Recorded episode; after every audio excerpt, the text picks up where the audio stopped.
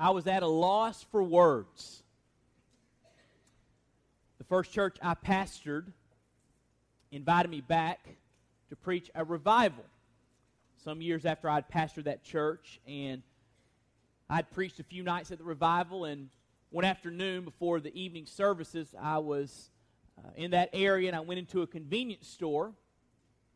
And the lady working behind the counter knew me, remembered me from when I pastored there previously.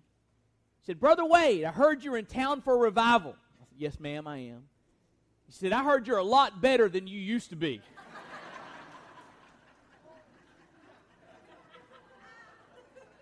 what do you say to that? I was at a loss for words. Interestingly enough, we often find ourselves at a loss from wor- for words when it comes to prayer. We know we ought to pray, and we know we ought to pray for others, but when we come into the presence of God, we're not sure what to say. We, we get out of our mouths, Lord bless so and so, but after we say that, we don't know what to say next. We find ourselves in the presence of God who invites us to come to Him with our request we find ourselves at a loss for words. So this morning, we're going to have a how to sermon. We're going to learn from the Apostle Paul how to pray for others, and by extension, how to pray for yourself. What you ought to say when you're praying for other folks. And so, keeping that in mind, turn with me to Colossians chapter 1. Colossians chapter 1. We're going to read verses 9 through 12 as we continue our study through this wonderful New Testament book. Colossians chapter 1, verse 9. I want to ask you this morning, if you're physically able to please stand with me in honor of the reading of God's holy, living, active, powerful, inerrant, inspired, infallible, God breathed word. Amen. I'm, I'm, great, I'm grateful for my Bible. How about you? Colossians chapter 1, verse 9, the Bible says, For this reason also, since the day we heard of it, we have not ceased to pray for you and to ask that you may be filled with the knowledge of his will and all spiritual wisdom and understanding, so that you will walk in a manner worthy of the Lord to please him in all respects, bearing fruit in every good work and increasing in the knowledge of God, strengthened with all power according to his glorious might for the attaining of all steadfastness and patience, joyously, joyously giving thanks to the Father who has qualified us to share in the inheritance of the saints in light. Let's pray together. Father, we come to you in Jesus' name, and we're so grateful for this opportunity to gather and to fellowship around your word. This opportunity, Lord, to sing praises to your great name, to Lord, proclaim in song the gospel and to reflect upon who you are and all that you've done for us. We're grateful today for the cross and for the empty tomb. We understand that Jesus is our only hope. And so we pray that you would work in our midst in such a way as we study your word that Jesus would be lifted up and that we would be encouraged and we would be strengthened. And Lord, I pray that we would be instructed in this area of prayer. Help us to understand. Help us to learn how to pray for your honor and your glory. We ask and pray all of this in Jesus' name. Amen. Thank you. You can be seated. As we began our study of this book called Colossians, we learned that in reality this is a letter a letter that the Apostle Paul wrote to a group of Christians in first century Colossae in the area of Asia Minor. Paul wrote this from his uh, Roman prison cell about AD 61 or 62. And he had heard from Epaphras, who was the founder of this church, how the church was doing. Epaphras had traveled from Colossae to Rome to report to Paul uh, concerning the condition of this church, and Paul heard some, some good things, and he heard some things that concerned him. So he's writing this letter to them in response to all that he had heard. He begins the letter with a word of greeting. He begins by thanking God for all of the, the positive things he heard about this church in Colossae. But in verse 9, he transitions to prayer. He begins to, to pray for these believers. And there are some important aspects of this prayer uh, that I want us to learn this morning, us to take hold of so that we can uh, apply them into our own prayer lives. And so there are three aspects of this prayer that I want us to, to see and, and to learn from. Now, just kind of a quick word the outline of this sermon is the outline of the text. Verses 9 through 12, really, verses 9 through 14, is one long sentence uh, in the Greek language. And so we're going to kind of follow the structure of that sentence, the conjunctions and the, the, the, the prepositions and the participles, and we're going to follow his line of thought through this long sentence to understand what he's saying here. So the structure of the sermon is the structure of the sentence in the Greek text. Just kind of a uh, heads up there. So, first of all, the, thir- the first aspect of this prayer that I want us to see is this I want us to see the intensity of the prayer. The intensity of the prayer. Look what the Bible says there in verse 9. For this reason also. For what reason? In other words, Paul's saying, based on what I just said, what did he just say? He had just thanked God for all the good things he had heard about the church in Colossae. So it's as if Paul is saying, I've heard all these great things. I'm thankful for all these great things. And for this reason, I'm praying for you so that good things will continue to come out of your life, so that, that you'll continue on in this positive direction. For this reason also, since the day we heard of it, he heard from Epaphras a report on this church.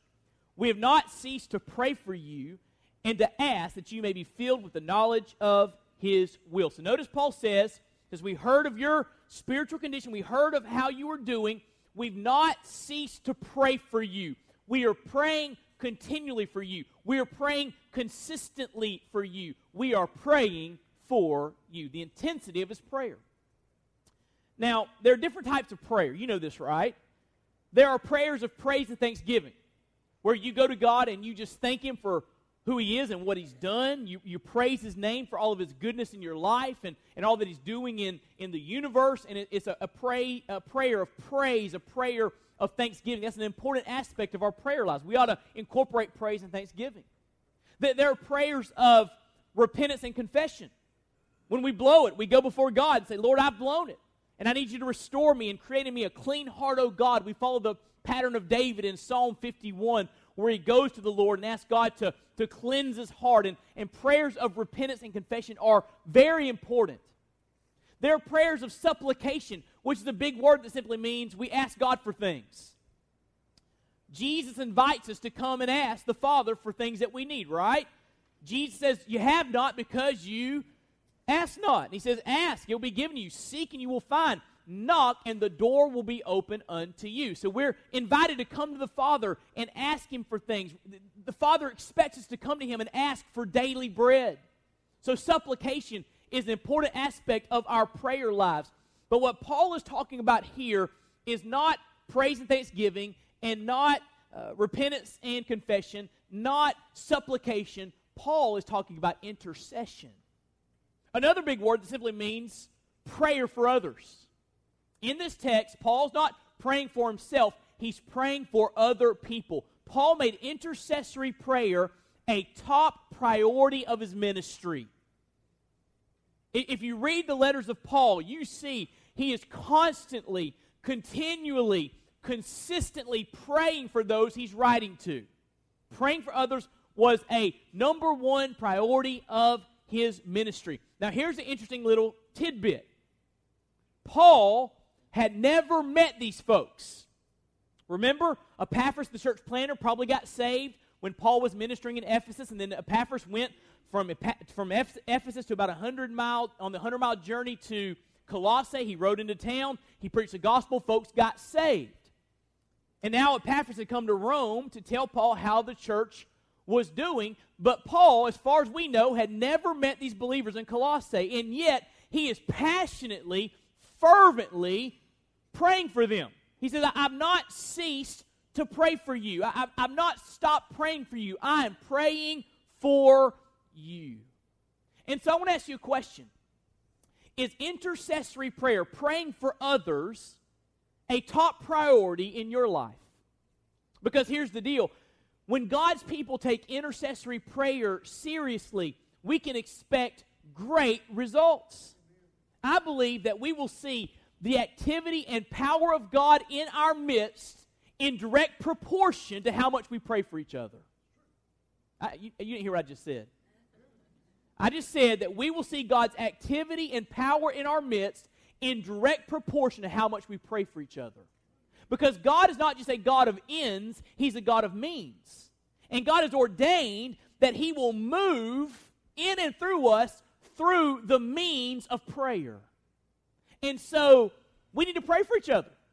And I believe as we pray for each other, as we lift each other up, we will see God do great things. And so learn from Paul's intensity. He doesn't just pray one time, Lord bless the Christians in Colossae. He's saying, I have not ceased to pray for you. I'm lifting you up to the throne of grace. I'm, I'm lifting you up to the Father. I'm asking God to work and keep working in your midst. There's intensity here. And the intensity of his prayer indicates his desire to see God do something. For, example, let's just say that two people, person A, person B, decided they're going to get in shape. I didn't use any names for this illustration because I didn't want anybody to get their feelings hurt.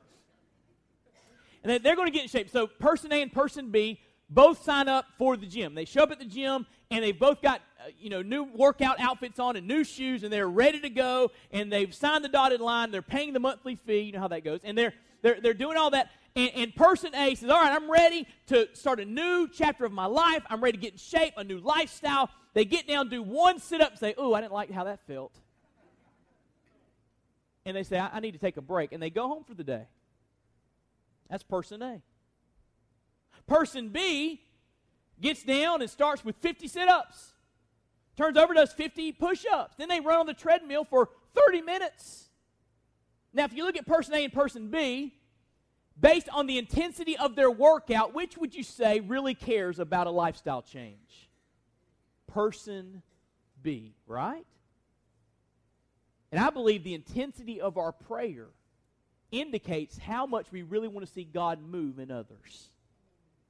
If we really care about others' spiritual condition, there will be a growing intensity, growing consistency in our prayer life where we will not cease to pray for others. So notice the intensity of his prayer. Secondly, I want you to notice the content of his prayer.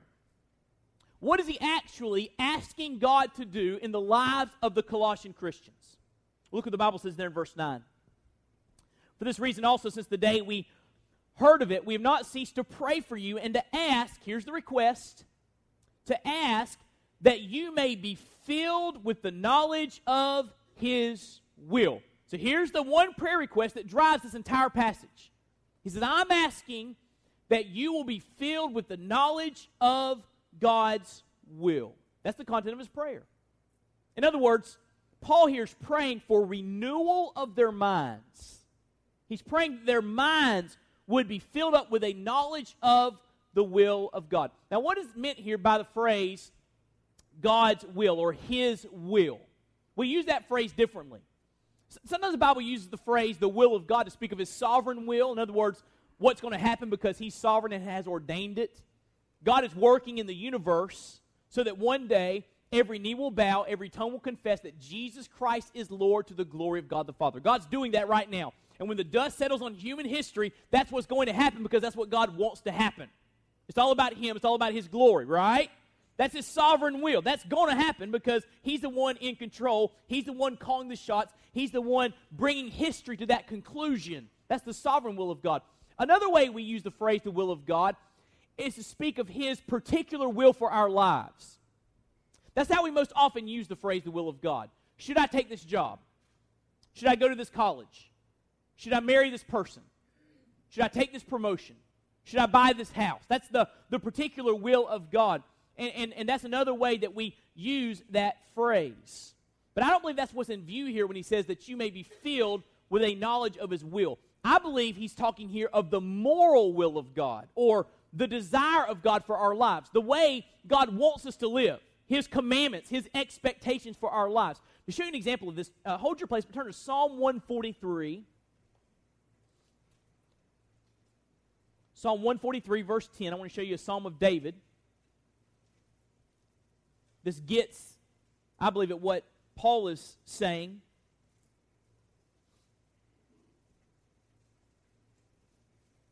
Psalm 143, verse 10, David says, Teach me to do your will.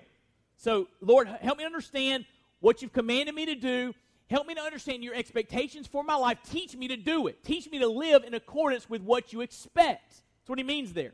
And that's the same way back in Colossians that Paul uses that phrase. So he's saying, I'm praying that your mind will be filled, filled with the knowledge of God's expectations for your life. So you can live in light of those expectations.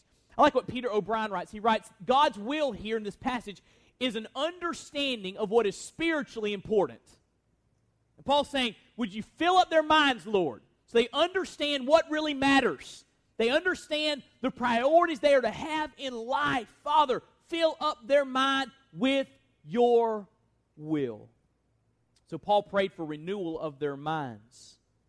And how does that process, mind renewal, how does it take place?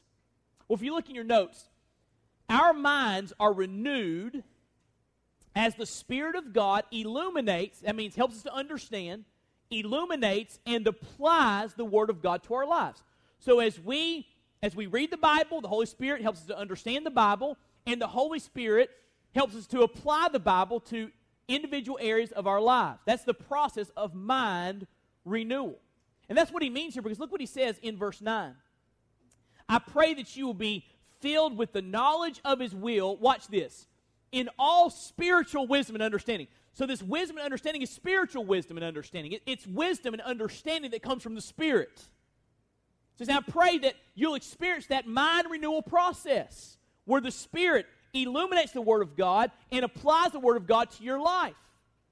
Now, the word wisdom is a, is a, a major theme in Scripture. And as we studied Proverbs on Wednesday nights, you remember our definition of wisdom, maybe.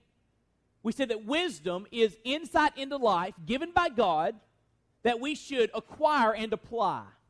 In other words, wisdom is not just head information, it's head information that you want to live out, that you want to apply to your life. And so he says here, I'm praying your mind will be filled with the knowledge of God's will and that you'll learn it so you can live it. That's what he's saying. You can live it out with spiritual wisdom and understanding. So he's speaking here of the renewal of the mind. And here's the deal we should pray for this process to occur in ourselves and in others. You say, wait, I don't know how to pray for others. Pray for the renewal of their mind. Pray that their minds would be filled up with a growing knowledge of God's will and God's way. Wait, I don't know how to pray for myself. Pray that your mind would be filled up with the knowledge of God's will and God's way so you can live according to it. Now, over in Romans 12, Paul speaks of this renewal process. He says, Don't be conformed to this world, but be transformed by the renewing of your mind. That word transform in the Greek language is where we get the word metamorphosis from. That's a cool word, isn't it? You know what metamorphosis is? The, the example we always see from nature is a caterpillar that gets in a cocoon. and After a period of time, comes out of the cocoon, and the caterpillar's now what? Yeah, thank you. Yeah, even our little ones know that. Uh, caterpillar becomes a butterfly, right? That's what happens.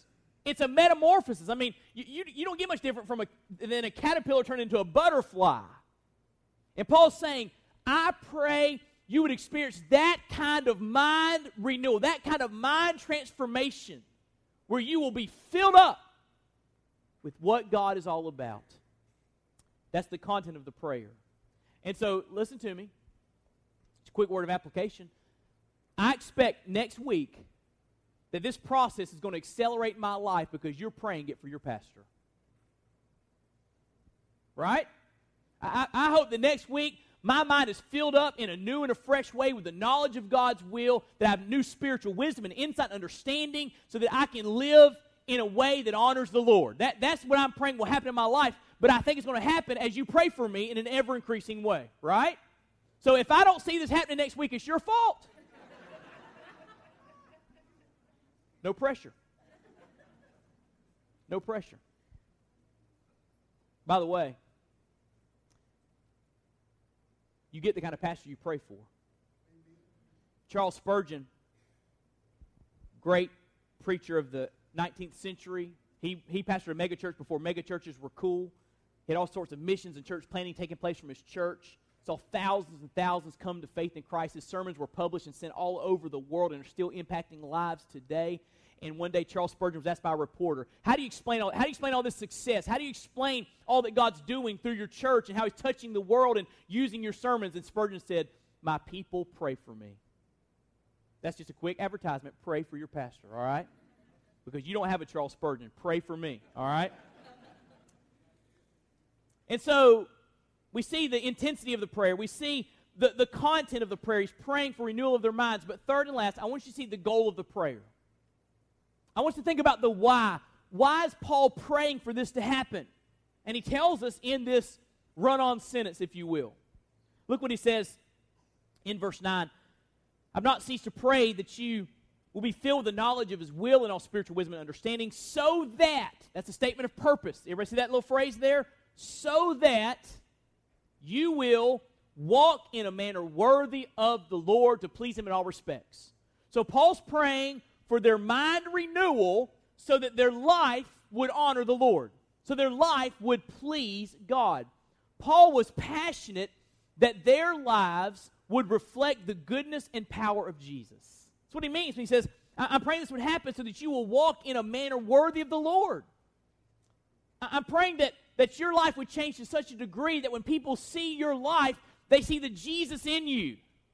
They see the difference that Jesus has made that you'll be walking in a worthy way. And, and that, that's what th- this is what this means.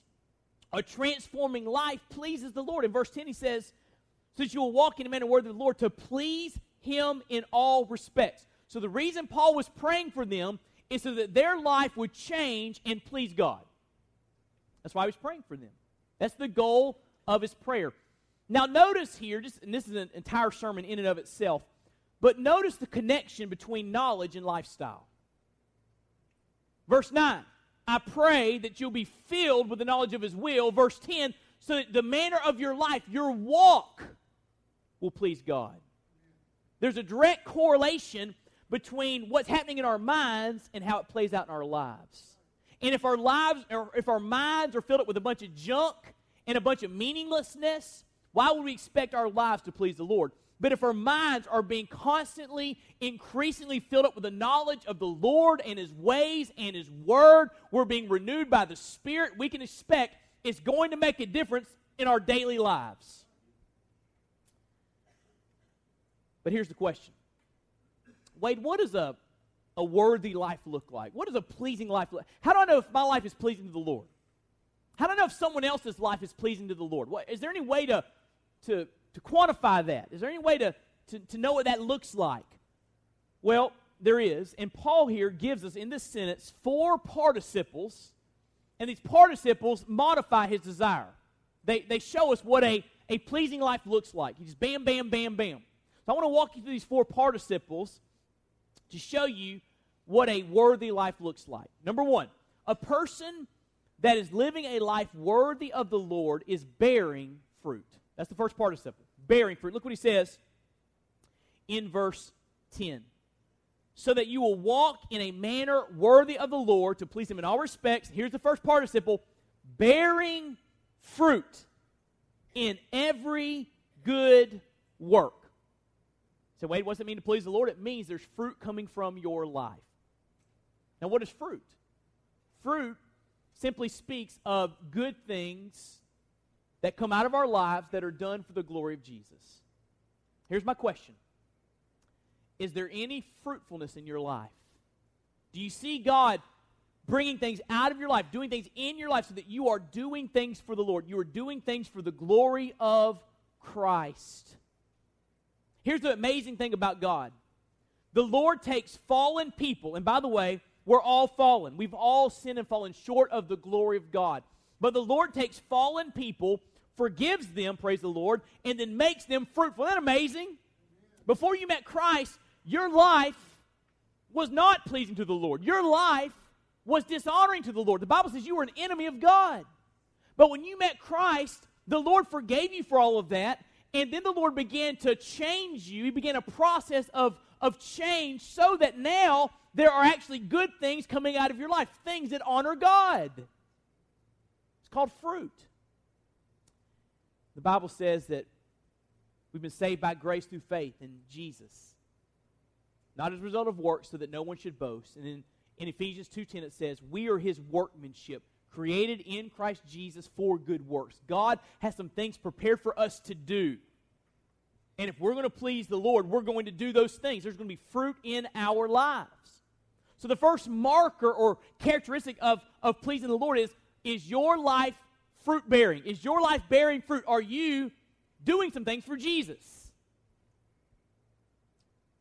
The second thing, the second marker of a worthy life is that we are increasing in the knowledge of God. A person that is living a life worthy of the Lord is increasing in the knowledge of God. Look in verse 10. He prays for their mind to be filled with the knowledge of His will, so that they will walk in a manner worthy of the Lord, to please Him in all respects, bearing fruit in every good work. Here's the second participle increasing in the knowledge of God. Increasing in the knowledge of God. One of the markers as to whether or not you're growing is, is whether or not your mind, your thoughts are growing in your knowledge of God. Now, I want to give you a quote by A.W. Tozer. And if you don't hear anything else I say this morning, I want you to hone in on this quote. So if you've been tuning me out for the last 15 minutes, I want you to listen. And then after this, you can tune me out again. You ready? What comes into our minds when we think about God is the most important thing about us. What comes into our minds when we think about God is the most important thing about us because what we think about God will directly influence our lives. If we have small thoughts of God, we'll live small lives. We have big thoughts of God, we'll want to live for His glory. What comes to our minds when we think about God is the most important thing about us.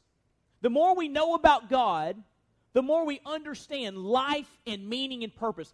The more you grow in your understanding of the character and nature and attributes of God, the more life starts to make sense. You start to see life from the right perspective because you understand who God is and what God is all about and what God is doing in the world. The more you know about Him, the more life makes sense. And here's the next thing growing theology. By the way, the word theology just means the study of God. Growing theology, growth in the knowledge of God, leads to passionate doxology.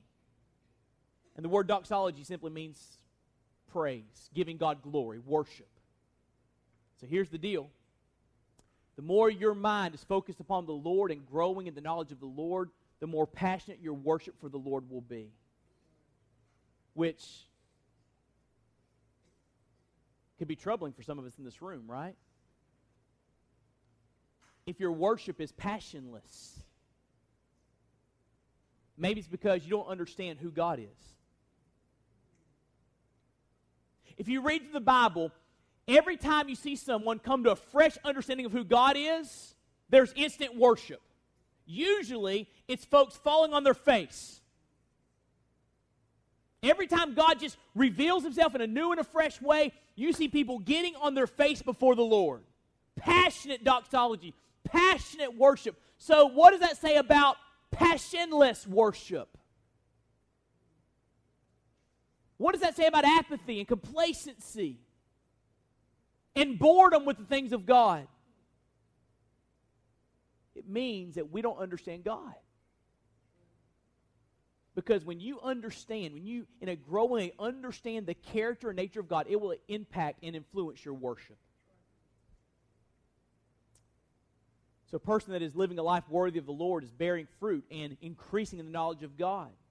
But third, a person that is living a life worthy of the Lord is being strengthened being strengthened. Look at the third participle with me. Verse 11, he says, strengthened with all power according to his glorious might. So, one of the markers of a pleasing life is that we are being strengthened by God. There's evidence of God giving us the strength we need to live an honoring life, a God honoring life. Now, I want you to notice, first of all, the source of power. He says in verse 11, strengthened with all power. Whose power? According to his glorious might. So who does the power come from? Are you, who's the power come from? God. And notice God has a limitless supply. He's all powerful. So he can give you all the power you need to live a life that honors him.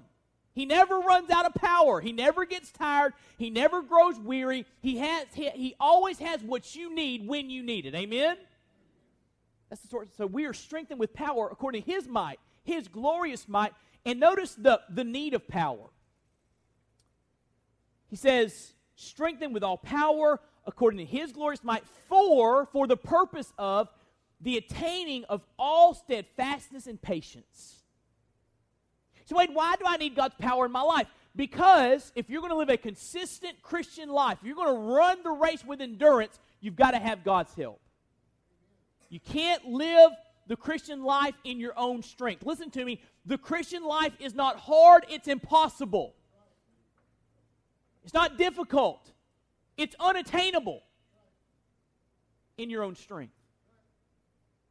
Jesus said, Apart from me, John 15, 5, you can do nothing. So, why do we need God's power? Because God calls us to live lives of endurance, steadfastness, patience, where we are running the race consistently, day in, day out, living for the glory of Christ. You need God's power to live that kind of life. How many of you find your spiritual lives resemble a, a roller coaster? You know, I'm up, and things are good, then, well, I'm down, I'm down, then I'm up, and, and then I'm down, and then I'm going around this curve, and, and, and your life is just chaotic, spiritually speaking. There's no consistency there because you're not running the race with endurance. You're not steadfast for the Lord. Your Monday looks a lot different than your Sunday. It's because you've got to have God's power to live out on Monday what we talk about on Sunday. Can I get an amen? Paul says one of the markers of a life that pleases the Lord is you'll be increasing in the power of God. You'll be strengthened by his power. Now, little neat tidbit grammatically, that word there is, is the passive voice. The passive was used in the Greek language to speak of an object being acted on by an outside force. So he's saying, You're the object, the outside force is the power of God. You need it. And when, when, when I see that power in your life, I know, Paul says, that you are living a life worthy of Jesus. Here's the fourth participle, and we'll be through. If we have any English teachers this morning, they are having a ball with this sermon, aren't they? a person that is living a life worthy of the Lord is bearing fruit, increasing in the knowledge of God, being strengthened, but forth, giving thanks. The marker of a person that lives for the glory of Christ is that they are a person of gratitude. Look in verse 11. Strengthened with all power according to his glorious might for the attaining of all steadfastness and patience. Now, watch this joyously giving thanks. I love that modifier. Joyously giving thanks to the Father. Wade, does my life please God? I don't know. Are you a person of gratitude? A person that honors God is a person that continually recognizes His goodness joyously giving thanks. And if you say, Wade, why should I be thankful? We don't have to go any further than this verse that we just read to see why we should be thankful. Paul says, giving thanks joyously to the Father. Here's the reason why we should be thankful. He has qualified us to share in the inheritance of the saints in light. Now, there, that's, that's an entire sermon, but I'm going to move through it, okay? I'm, not gonna, I'm going to do this in just a couple minutes. But that is a great, great verse. We're going to kind of dig in a little bit more next week when we get to verses uh, 13 and 14. But he says there that God has qualified us to share in the inheritance. In other words, he's done everything necessary to make us a part of the family of God. If you look there in your notes, God the Father has himself provided, this is from Douglas Moo, what sinners need to, to be considered worthy to join the people of God. God the Father has himself provided what sinners need to be considered worthy to join the people of God. So God's done everything necessary for you to become a child of God. You're, listen, you're not automatically a child of God. You can't make yourself a child of God. There's only one way to be a child of God. God's got to do something for you to qualify you because in your sin, you're not qualified. What does it mean that God qualified us? This word qualified speaks of acceptance, forgiveness, and a right standing before God. God provided forgiveness. God adopted you. And God took you out of one sphere, the kingdom of darkness, and brought you into the kingdom of light. Look what he says there to share in the inheritance of the saints in light. Now, how did that happen? How do we become kingdom saints out of the darkness into light? How did that happen? Look in verse that last phrase on your, your notes. Our status as kingdom saints was made possible by the cross. You see, Jesus took on human flesh and came to this earth. And Jesus went to the cross on your behalf. And listen to me, when he was on that cross, here's what happened. He took all of your sin and all of my sin on himself. The Bible says, He who knew no sin became sin. And then on that cross, the punishment we deserved because we were rebelled against God, that punishment was poured out upon Jesus in our place.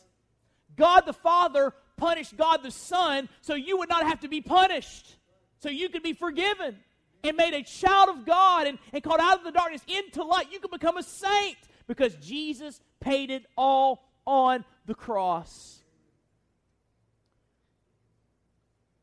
There's been a controversy as of late about the song In Christ Alone. We sang it this morning, one of my favorite songs. I believe it's one of the most powerful worship songs ever written, certainly the most powerful in the 21st century. And there's another denomination that was compiling a hymn book. And the committee that, that was in charge of compiling these hymns came to the song In Christ Alone. And they said, We know it's a good song, a lot of folks sing it. But I, we don't want to put it in the hymn book unless we change one phrase.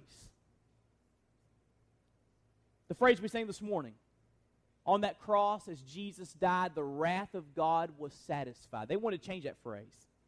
They want to change it to, on that cross, as Jesus died, the love of God was magnified. Now, does the cross speak of the love of God? Absolutely. But listen to me. You don't understand the cross until you understand the wrath of God. They wanted to remove any mention of the wrath of God from a song that the church would sing. But I'm so grateful that when they submitted that idea to the, the songwriters, the Gettys, Keith and Kristyn Getty, they said, no, don't change it. We meant it to be written like that. And so you know what they did? They didn't put it in their hymn book because it mentioned the wrath of God. But listen to me. On the cross, the wrath of God that we deserve was poured out upon Jesus. He paid it all. He was our propitiation. It's a biblical word, it's a biblical idea that Jesus satisfied the wrath of God so we could be forgiven. And that's what's at work here in this verse. God the Father qualified us to be kingdom saints, saints in the light. How? Through the cross. That's what qualified us. Jesus paid it all. All to Him we owe. And someone that is living a life worthy of the Lord gets that.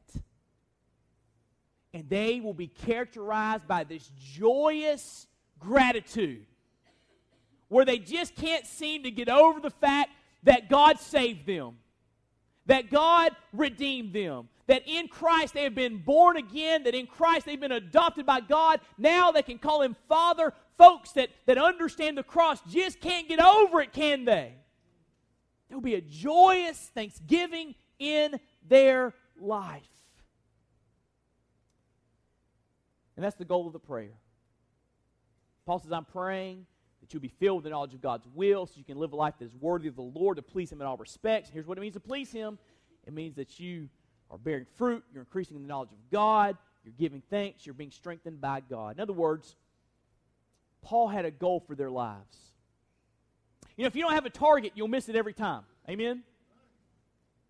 And Paul had a target for other Christians. He really wanted to see others grow in the grace and knowledge of God so that their lives would honor Him. And shouldn't we want that for each other?